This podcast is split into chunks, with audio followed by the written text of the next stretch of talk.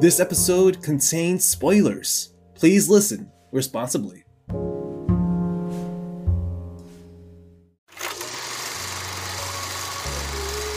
Hello, everyone. My name is Jason Ramirez, and welcome to episode two of The Hit List, a podcast where me and a guest cross off films from our watch list by watching them. I am joined today by indie filmmaker, mentor, and friend James Couche. Welcome, James. Thank you for being here. Thanks for having me. All right, so James, uh, before we get started, uh, I want to ask you, what are your viewing habits when it comes to streaming services? So I'm not as adventurous as I wish I was. I have maybe a thousand things on my watch list for Netflix alone. Wow. And I do my best to at least once a month watch something I've never seen before, but I do have a bad habit of going to some old standbys and diving really deep into TV. Yeah, I have a very similar um I have a very similar habit. For someone that's a filmmaker, um, and also still learning how to become a filmmaker, I watch a lot of the same old stuff. And that's the reason why I started this podcast because I want to like watch the movies from my list and watch the movies from like my friends' list just so I can get more inspiration from it. So I feel like I feel like this would be a lot easier though if we had almost like um, you, are you familiar with the, the, Turner Classic Movies Wine Club? I'm not. Um, do you mind going over that? Yes. So I'm a fan of Patrick H. Willems, and he just did a video where he got the TCM Wine Club, where it's like they send you ten bottles of wine, and each bottle of wine comes with a movie recommendation uh, for something streaming on Turner, Turner Classic Movies, and it's it's like kind of like old stuff and new stuff like marx brothers there's old school romantic comedies there's it, the the breadth of it is really impressive but it's also this great like hey watch this uh, because if left to our own devices we do tend to gravitate toward what's most familiar and if anything it's a, that is a fun way to step outside your comfort zone there's like the similar there's like a streaming service called Mubi and kind of like the similar aspect, but like they give you like all the older classic movies, and it's like like a 30 day playlist from what I believe. Like each each day has like a new movie to watch that that's recommended for you essentially. And I, that's something that I've, I've considered to get. However, I don't have the money to afford it just yet. And there's also like so many streaming services I want to try out first before I try out Mubi. And yeah, like some of the TV stuff I've been watching recently have been um like after The Office, I've been watching Community as well. I, have been watching on Hulu before it was love on Netflix. That show. I love it. And I just I just saw the whole thing for the first time, and I I almost I kind of wanted to cry when the final episode aired. Like, oh man. yeah, it's just like I forgot how great this show was, and it's it is probably one of my favorites of all time. I actually watched it while I was in community college, and I went even further with it because I couldn't find it anywhere online, like streaming wise. So I actually like rented or borrowed the li- the DVDs from the library. So I felt like Abed in that sense. Like I was willing to borrow DVDs from the library to watch it at home. That is the most community college thing you could have done. Bravo, sir. yeah. I was actually I was actually having a conversation earlier. I wish there was a way for these streaming services to recreate the feeling of walking into a video store and just perusing. Um, my, I had a I had a way of doing things whenever I, I was a big Hollywood video fan. They had a lot of very kind of like out there stuff, stuff that was surprising, and I would just walk past all the the big new releases because you know I saw that stuff in theaters, don't really need to see it again, and I would go to the the racks of obscurities, and I now understandably I saw a lot of really crappy movies that way, because but you're always because you're always taking or taking a risk, but there are some cases where I stumbled onto things that just absolutely blew my mind. Uh, and also added, I gained a lot of cool points with the with the staff. Like I was normally on a first name basis with them just because it's like, hey, this guy just rented Six String Samurai. Like, yeah, yeah, that's me. It's like, hi guys. yeah, I think the only way we can probably do that right now during quarantine is to like do like a VR headset thing. Like maybe Netflix could have like a VR headset like app, and then you can like walk around in your own home, trying to like select movies from like different shelves that are like not there. That's the closest thing that comes to mind when it comes to that. All right, so the two films that we will be discussing today are Swiss Army Man, directed by Daniel Kwan and Daniel Schneider. I don't know how to pronounce it. And Daniel Schnert. that, Hold on. I don't know. Let, let, me see if I can take a crack at this. Uh, I. But they're collectively known as the Daniels. That's what I know. The Daniels. The Daniels. So, let's see here. Scheinert. Shiner. Scheinert? Shiner. There, there we go. All right, I'm gonna try it one more time. So, two films we'll be discussing today are Swiss Army Man, directed by Daniel Kwan and Daniel Scheinert, collectively known as the Daniels, and Pan's Labyrinth, directed by Guillermo del Toro. So, Swiss Army Man was on James' list. Uh, James, why was this bizarre movie on your list? So I originally heard about this movie back during its theatrical run. A lot of the the people uh, like uh, on online who are like you know movie analysts and whatnot who I respect were just talking this thing up. It was like, oh wow, it's so great. It's it's so amazing. This it's so strange, and that's what makes it so endearing. But it wasn't playing anywhere near me, so I missed it. Mm. And then it came to streaming service. It was one of those cases where, oh, cool, add this to my list. And then a couple years go by and it bounces around all the different streaming platforms. And I was recently just going through my list and I saw this and I'm like, why haven't I not watched this movie yet?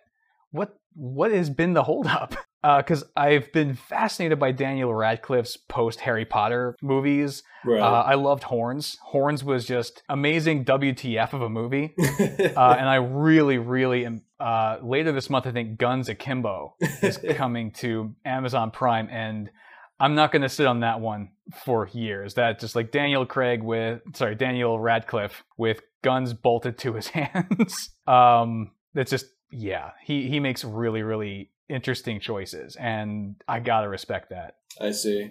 So I've also I also heard of this movie back in like 2016, and I remember seeing an article where like when it, when it first featured in Sundance, there were some audience members who walked out of the theater after like the first few minutes of seeing the, the body Daniel Radcliffe's body character farting out of nowhere. People just like walked out. And if I were in the audience and I saw that, I probably would have been one of the people to walk out because I probably wouldn't understand what it was until seeing the whole thing. So, um, Harry Potter doesn't fart. This is not cool. yeah, but he's not Harry Potter anymore. So, Oh no, not at all. all right. So, did you enjoy this movie? Yes, but it took a second to get my head around it. Um, I remember distinctly watching it and within moments having to realize like, okay, this there's nothing realistic about this. Don't approach this with that cynical lens of reality. um, you know, the, the with the, the minute he uses a farting corpse as a jet ski, it's like I should have just turned that off. But and I wonder if I had watched this uh, before the current time, before the world decided to just like you know become a trash fire, would I have had an easier time accepting it? But I think what the movie really dug its hooks into me um, about halfway through when it started to really lean into this strange, almost fairy tale. When any conceit of reality was just thrown out the window, and you know what little part of my brain was still holding on just like gave up. Like that, like hanging from a cliff, there was that last finger still holding on for dear life, and then it was just like, nope, nope, I'm done. Let go, fall, fall into, fall into it. Yeah. So I actually have um my own interpretation of the movie after watching this whole thing, and for one, it's just like uh, it's about like a guy teaching a dead body about civilization and life, even though he is kind of disenchanted, disillusioned by his own life and civilization. So my own interpretation of the movie is that it's a satire. It's an independent movie satire of independent movies. In the end of the movie, when like they watch the dead body far away into the sea, each of their reactions is a embodiment of like people's reactions to weird independent movies. So like there's there's one that's like amazement, there's one that's like laughter, and there's one that's like confusion, and then one that said and like the woman who was essentially stalked, she said, "What the fuck." so that's my There's your one f bomb. there we go. She she literally said that like, and I was like, oh, and I, I kind of like got that for like the midway for the movie because like I could kind of see like how a lot of the elements you see throughout the film you kind of see in all independent movies or of um coming of age from films. Essentially, where like when there's like the whole montage of them becoming more friendly to each other, and like there's like the the in the music, and the music itself was just also I think a parody because it was just like things that they were saying anyway. I, I can't remember what the song was saying, but like it'll be like um water water from the mouth I, something that was very strange, and they made it more magical through music theory. Oh yeah, um, it, it was great because the soundtrack. No, that was a, that's a really good read on that. That's a like uh, you went to a metatextual level on that. But yeah, I, I love the fact that the soundtrack was literally just like the lyrics were about what's happening. They did something similar in Black Dynamite where it's the music's playing, and if you listen to the lyrics, they're literally describing what's happening in the scene.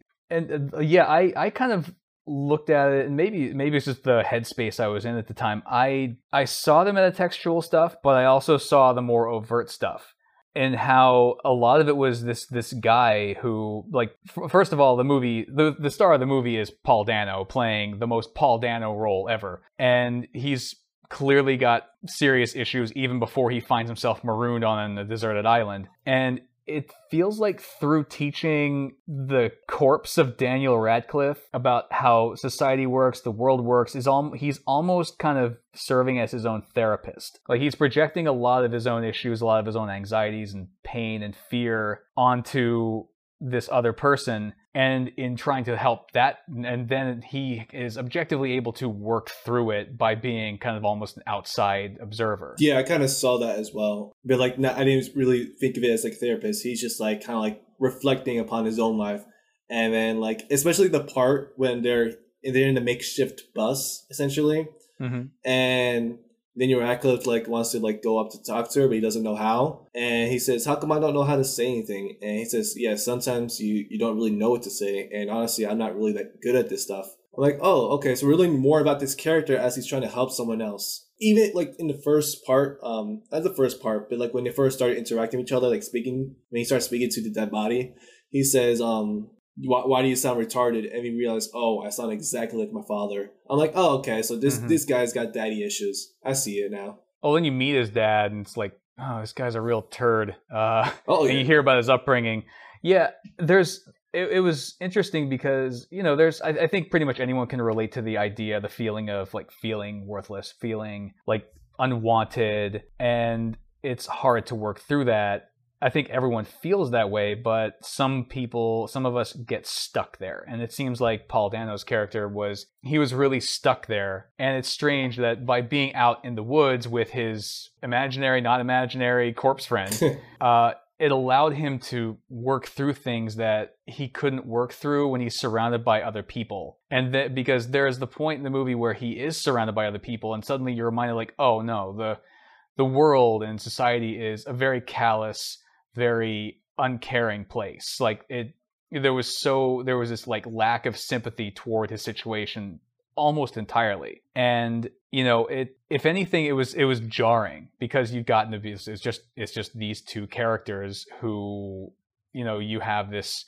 Daniel Radcliffe's corpse is not ju- he doesn't judge uh, Paul Dano the way that the rest of society would, and it kind of made it easier to work through this stuff. But the minute he steps back in, it's like suddenly like Dano is an outcast. He's weird. He's, you know, treated kind of badly by his father. He's kind of exploited by the media who are just like, all right, we're going to interview you. We don't even know your real name. And the fact that there was a lot going on there on a textual level and metatextual level. It's it's really I think it's a really successful, really good movie for that. And I was actually pretty amused by uh, the weird Shane Carruth cameo at the end. Uh, did you did you catch that one? Which which one? So at the very end of the movie, you see the coroner walking around saying stuff, and Paul Dano's like, "Hey, do I do I recognize you?" It's like that's Shane Carruth, the guy who directed Primer. Oh, really? It was just this weird like, and he was in literally like a scene. He had like three lines,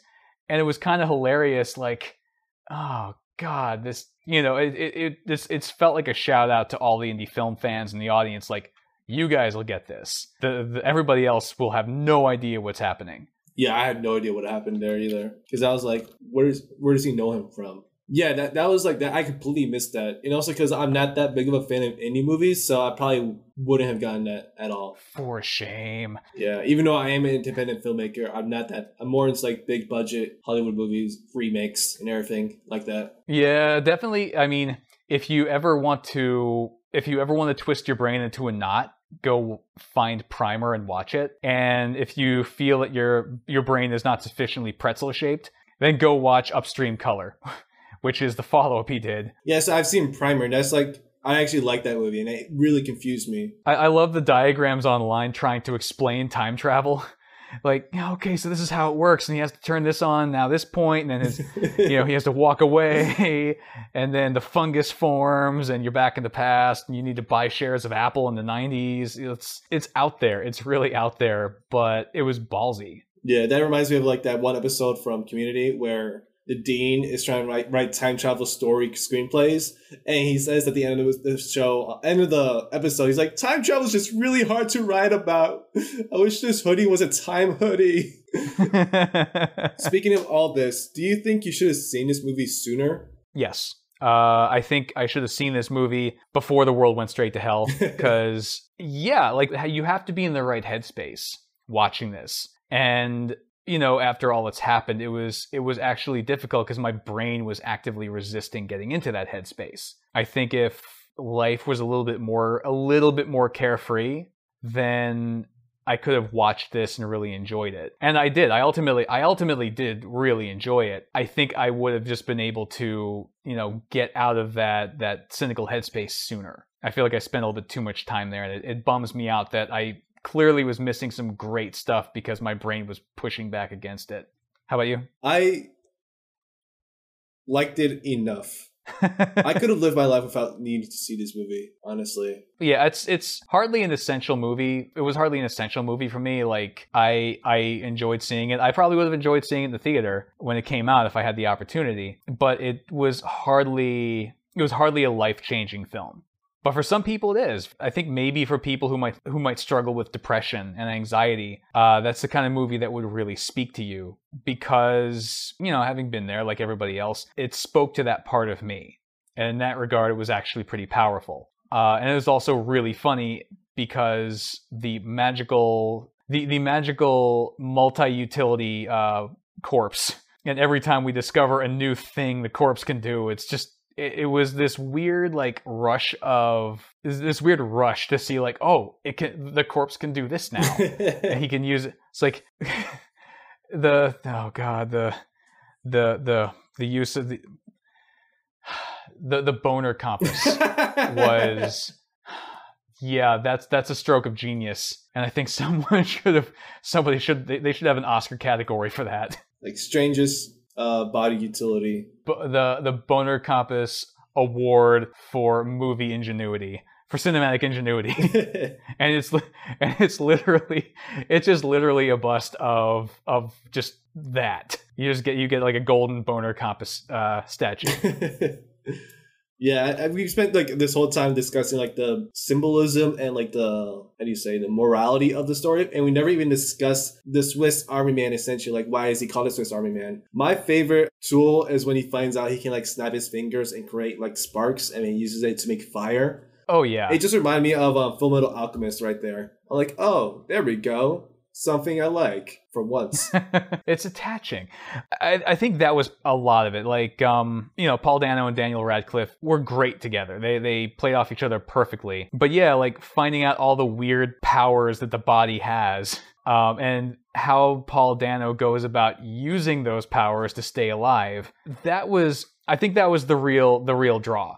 Like, there's, that gets emo, it gets very emotional, but it's ridiculously funny especially whenever they're exploring all the weird utilities. Uh, then the way that Dano uses this this like magical corpse to stay alive in the wilderness. In fact, speaking of like magical corpse, um, that just reminded me of Watchmen, the graphic novel, when there was like a comic within a comic. Did you ever read Watchmen? I have not, but I do know about uh, what is it the uh, the Black Trawler? I think it's the Black Marauder. Let me look it up real quick. Uh, Tales of the Black Freighter. There it is it was neat how the Watchmen TV show did that because they they had comic book movies.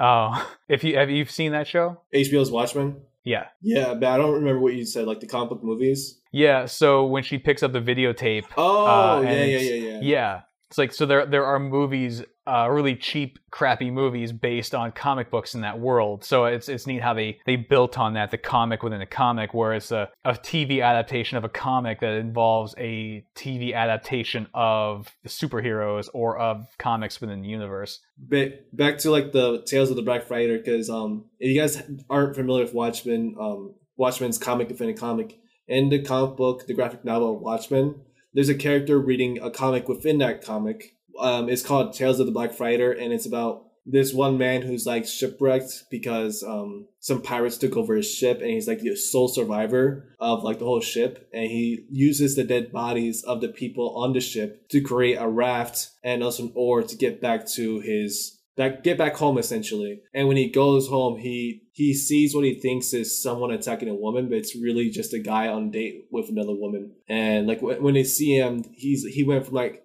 civilized Englishmen into like a, a guy using dead bodies as weapons. oh god, that's Frank. Frank Miller is a he's a disturbed man. Oh yeah, yeah. But like, I appreciate him. Or was that or was that Alan Moore? I think it was Alan. Moore. Yeah, Alan Moore. Yeah, Alan Moore. Alan Moore, also strange, strange man, insane beard. I love it. And now a word from our sponsors. Now back to the show. So Jason, uh, your movie was Pan's Labyrinth, and that's way older than Swiss Army Man. What took so long? So I became a fan of Guillermo del Toro after watching Crimson Peak back in like 2016, back when it came out.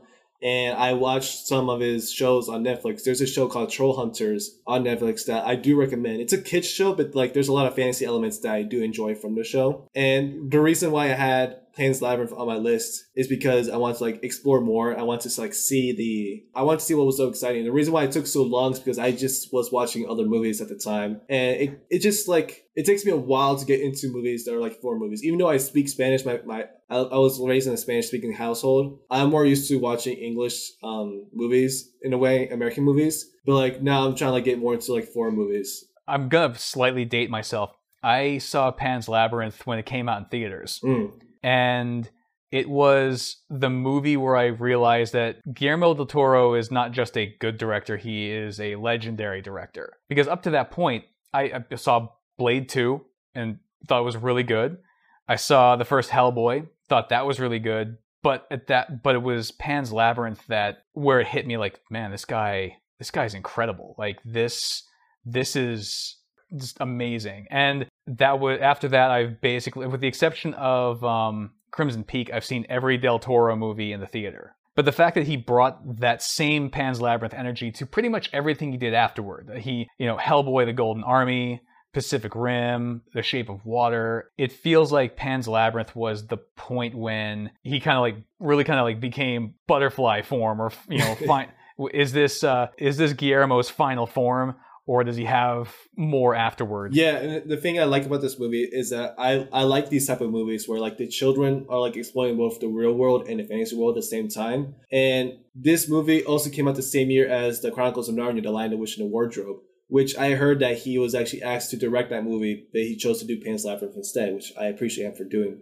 And like both both movies, Chronicles of Narnia, the first one, and Pan's Labyrinth, explore the same concepts of like children like going through like a war torn world. Both of them like around World War II, and they go to to like the fantasy world to like grow. And only one of those movies is happier than the other. Yeah, they could not have they could not have been more different. But I I remember watching it, and right off the bat, you're you're struck by it's it's a gorgeous film. It is positively gorgeous. Right. The cinematography, production design, the locations and I love the fantasy aspect of it. I love the fact that we saw it through a, a, child's eyes, but it wasn't necessarily a kid's movie at all. It was way, way too violent to be a kid's movie. Even the villain, um, was he was he a general, right? Uh, captain. The captain, he was. It's very rare to see a villain that is so genuinely terrifying as the captain, and that that was impressive. I found myself as I was writing notes throughout the watching the movie. I wrote like five different comments throughout the movie. The first one was like the captain is rude. The captain is a bastard. The captain is is so violent. And what else? That bastard captain. That coward captain. Like all these like separate moments throughout the film are like, oh yeah, this guy. I really don't like. I don't think I ever disliked the villain so much as I did the captain which means he the actor did a very good job of portraying him. It says a lot that he is scarier than the monsters she encounters. Oh yeah. Yeah, yeah. Like those monsters are so cool looking, but they are nowhere near as terrifying as this very real world uh, villain. Because yeah, it, Spain Spain lived under fascism for decades, and when the movie ends and the captain is like shot in the face, which is a really cool and gruesome effect, that was just a small victory in a much larger campaign to basically fight back against just this fascist government that was just oppressing the people. Yeah, that's um that's something to to really like learn history. The thing I love about movies is that you can sometimes learn history alongside it. So like last week when I was discussing with Albert the foreigner, I learned a lot of like Irish history about the IRA that I didn't know Oh. about. I didn't even know about the IRA existed. And with this one, I didn't even know about the Spanish Civil War or like the fascist government that they lived under. So that's that's why I like I'm watching these movies. So like maybe there's a little history thrown in there on the side as you watch them. Oh yeah. Well, the cool thing, I mean, not just Del Toro, but uh, could you imagine this? This felt like if Harry Potter went really, really dark. Which I wish they did. Yeah, I, like looking back, like my favorite uh, Potter movie is the one directed by Alfonso Cuarón, and the reason he took the job is because Del- because Del Toro shamed him into doing it. like they offered it to Cuarón, and he's like, oh, I don't want to direct one of these kids movies because up to that point they were just kids movies. Del Toro shamed him like, how arrogant are you to turn these movies down? You need to make this, or I will I will never let you for- live it down wow. but seeing stuff like like Pan's Labyrinth, like you know, like Shape of Water, like uh, Pacific Rim, it makes me sad that we never got the Del Toro directed Hobbit movies. That every every time, every time is like, man, you know, this this could have been amazing, and Warner Brothers just found a way to screw it up. Yeah, that's that's what um made me more sad because like I I'd seen the Lord of the Rings movies, but I actually read The Hobbit more than once. I actually like read The Hobbit back when I was six years old, and I didn't even know it was connected to Lord of the Rings back then. But like I'll like reread it like every few years. And so when I learned it was becoming a movie, I was excited. And when I saw it, it was like what three, four movies. How many movies was it? Uh, was three. It was three movies. I thought that was like very strange. Like, how are you going to stretch out a short short book? And I thought, oh, that's how you can do it with the with money in mind. So there's this thing called the Silmarillion, and we will mine it for content and just pad these this story out. And like, there's also like the unnecessary romantic relationship between the dwarf and the elf, and the actress who played the elf. I forgot her name. Is it Ev- Evangeline Lilly? Lily uh, Tomlin? No. Let me look it up real quick. So the the power of IMDb. She was an Ant Man and Wasp. How am I forgetting her name? She is Wasp. Evangeline Lilly. Evangeline. Okay, yes, I was right. so close, close. Yeah, so like Evangeline Lilly, she like got signed on into the movie with the hope of like not doing like a romantic relationship arc, and there was. So unfortunately for Evangeline, and also for everyone else who wanted to see decent movies. But yeah, like when I looked when I searched like the searched it up on Wikipedia real quickly, I kind of saw like Del Toro was originally attached and like his departure. I'm like, oh, so we, we really could have gotten like a great movie if Del Toro was still on it. So I've gotten to learn a bit more in depth what happened. Del Toro was working on that. He they were they were about to start shooting. And then something happened. Del Toro is like off the project and they brought back Peter Jackson and Peter Jackson just had to cobble three gargantuan films together in just a, uh, a span of a couple months. And if anybody's interested in seeing in depth why those movies are terrible, uh, Lindsay Ellis has a three part series about The Hobbit and how they screwed over Del Toro, they screwed over Peter Jackson, they screwed over the actors, and they screwed over the New Zealand film industry to make three movies that nobody likes. But I, I love the fact that Del Toro, he wanted to direct Pacific Rim 2. They took it away from him. Oh man. And as a way of like dealing with the grief, he goes and makes The Shape of Water and wins a Best Picture Oscar. That's great. Yeah, literally every time you take away something that Del Toro starts, it doesn't turn out well. I mean, the the Hellboy reboot and Pacific Rim 2 are not fondly remembered. And I think a lot, you know, and you can watch them and you can see like, okay, you know, you see what he brings to the table in his absence. Yeah, definitely. And speaking of like his own projects, uh, I did discuss Troll Hunters um, briefly. Have you seen Troll Hunters? Do you know about Troll Hunters? Um, I haven't seen it. The only thing I know about it is, um, I guess there, there's a story from they brought in Del Toro to come in like help with the editing, and he would gleefully delete entire scenes that required hours of manpower to put together and edit, and he would do it cackling like a supervillain. it's just like I, I yeah, this guy sounds amazing.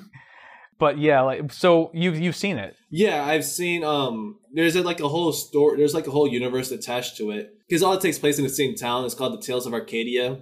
So like the Troll, mm-hmm. Troll Hunters was the first one. Um, Three Below is about the aliens that like gets crash land onto like that town. And the third one is not out yet. It's gonna be based on um wizards, which were introduced in Troll Hunters. So I actually like Troll Hunters, but it was still very much like a kids show. But there were there were like a lot of elements of like fantasy, like you can kind of see um he brought into it because like there were elements of horror brought into it.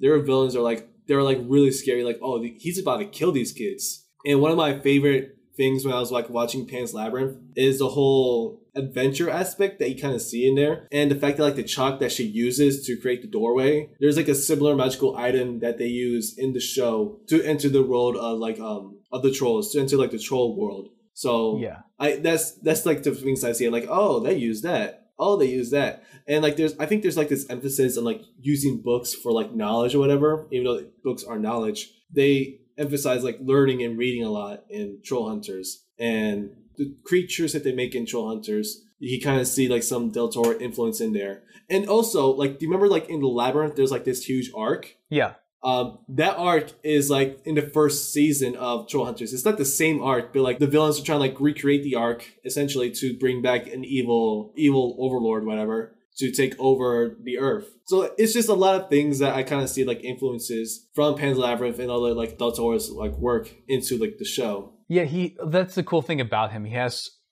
of he's got this very distinct style. You can see it throughout all of his films and he's made I mean, he made giant monster movie with Pacific Rim. He made uh, a, a gothic romance with Crimson Peak he made just this almost 50s sci-fi movie with The Shape of Water and it you know no matter what genre it always feels very Del Toro. Exactly. Um and one something I've noticed with with Pan's Labyrinth and also Shape of Water is this established kind of like normality is the real villain. In Pan's Labyrinth, it's the captain who is an authority figure, and in the beginning of the movie, he's kind of viewed as almost benevolent, like oh, he's married. He married her mom. yeah. In the Shape of Water, it's the government and Michael.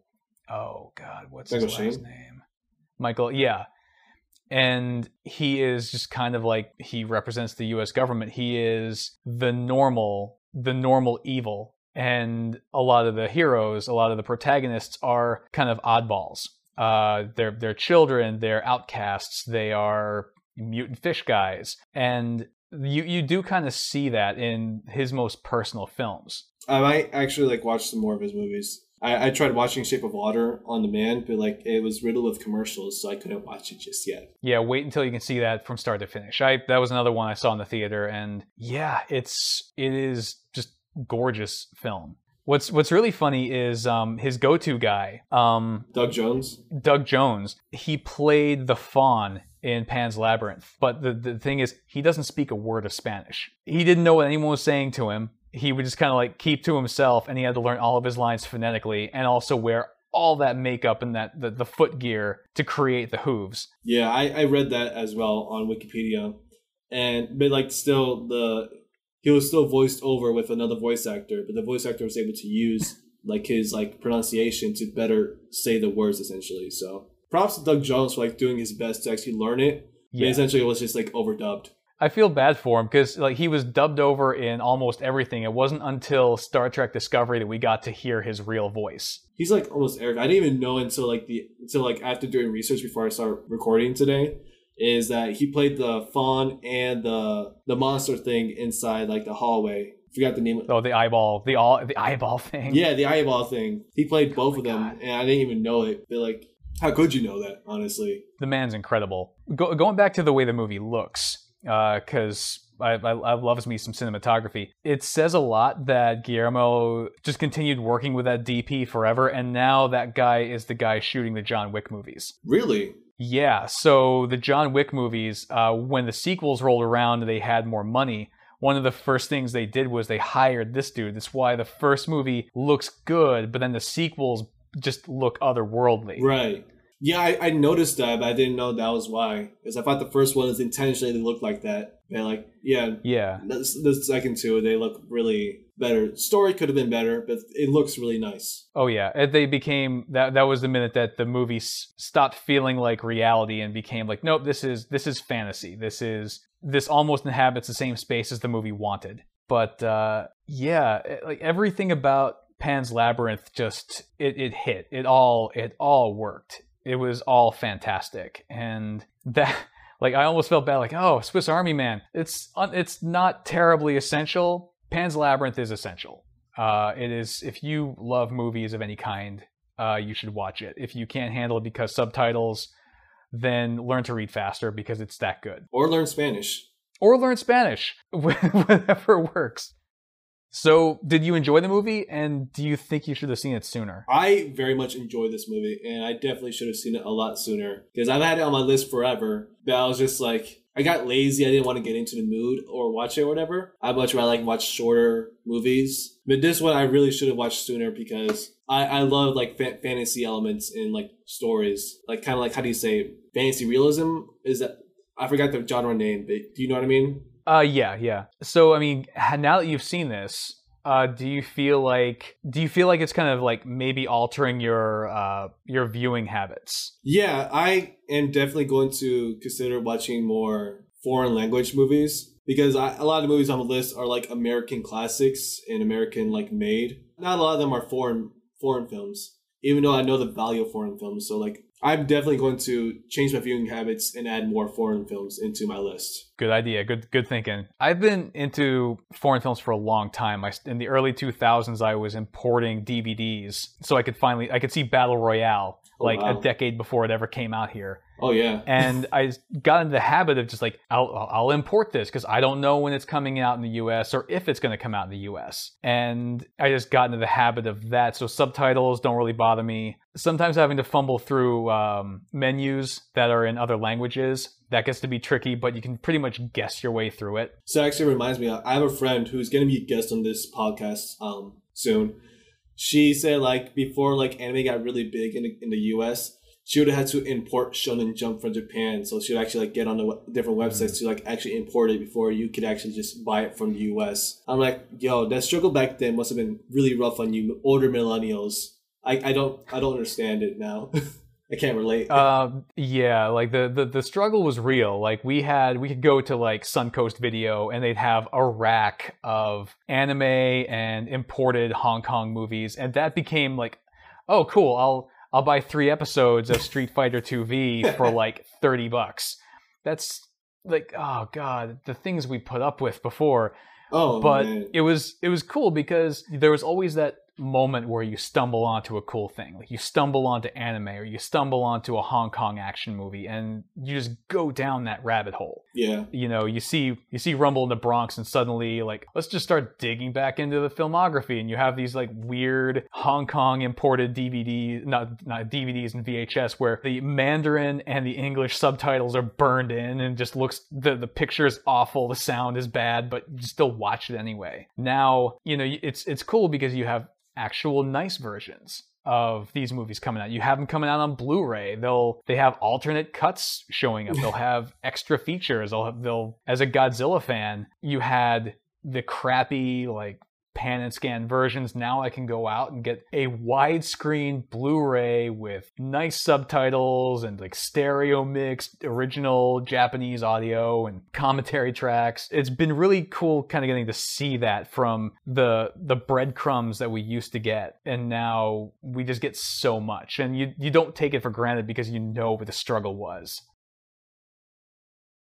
Okay, we've reached the end of our discussion. James, thank you so much for being here. Before we go, do you want to tell me were the movies a hit or a miss with you? Uh, well, I'd say Swiss Army Man was it was a hit, but it's more of like a I don't know, like a base hit. Whereas Pan's Labyrinth was very much grand slam. Yeah, that that that one's way out in the stands. It's amazing film. Yeah, I can differentiate a little bit. I think I've I've mentioned during the episode uh, I didn't really care for Swiss Army Man. So that one for me was a miss. And for Pan's Labyrinth, that was like right on target. That was a hit for me. That's that was like Robin Hood's arrow going through another arrow onto the target hit for me. So where can our listeners find you on social media, James? Uh, so I'm a really creative person, so you can find me on Facebook at James Couche. That's C O U C H E, and you can also find me on YouTube at James Couche, uh, where I've been basically I've been putting my short films on there since uh, 2005. So I've been I've been there since the start. You'd think I'd be more popular by now. yeah, yeah, hopefully. Thank you for listening to the Hitlist podcast. If you like this episode, please consider giving us five stars and leaving a review. It really does help. You can also follow us on Facebook at the Hitlist Podcast and Instagram at the underscore hitlist underscore podcast. Until next time, cross off a new film from your list.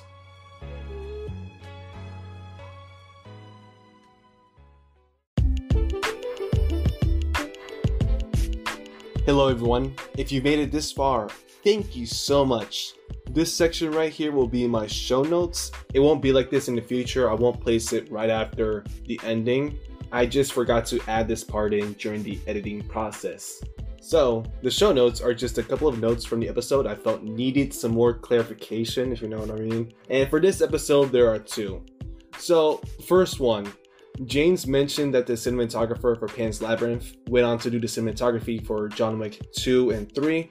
This is incorrect. There's just some confusion over the facts. So, the cinematographer for Pan's Labyrinth was Guillermo Navarro, and he's been a frequent collaborator of Guillermo del Toro with films such as Cronos, The Devil's Backbone, Hellboy 1 and 2, and Pacific Rim. The cinematographer for John Wick 2 and 3 was Dan Laustsen, who has also collaborated with Del Toro with the movies Crimson Peak and The Shape of Water. So that's the first footnote. First show note. The second show note, I mentioned the Netflix show Wizards had not premiered yet. I recorded this episode back in June before it premiered, so that's why I mentioned it hadn't been premiered yet. Since then, I have seen this show and I highly recommend it, and I think it's the best of all of the Tales of Arcadia shows, and I'm really excited about the movie coming out next year that will wrap up the whole story, the whole universe, essentially. It'll be like the conclusion to the Tales of Arcadia. It's called Troll Hunters Rise of the Titans for those of you who want to look into it. And that's it. Those are the show notes for episode two. Remember to subscribe to this podcast wherever you're listening. And until next time, cross off a new film from your list.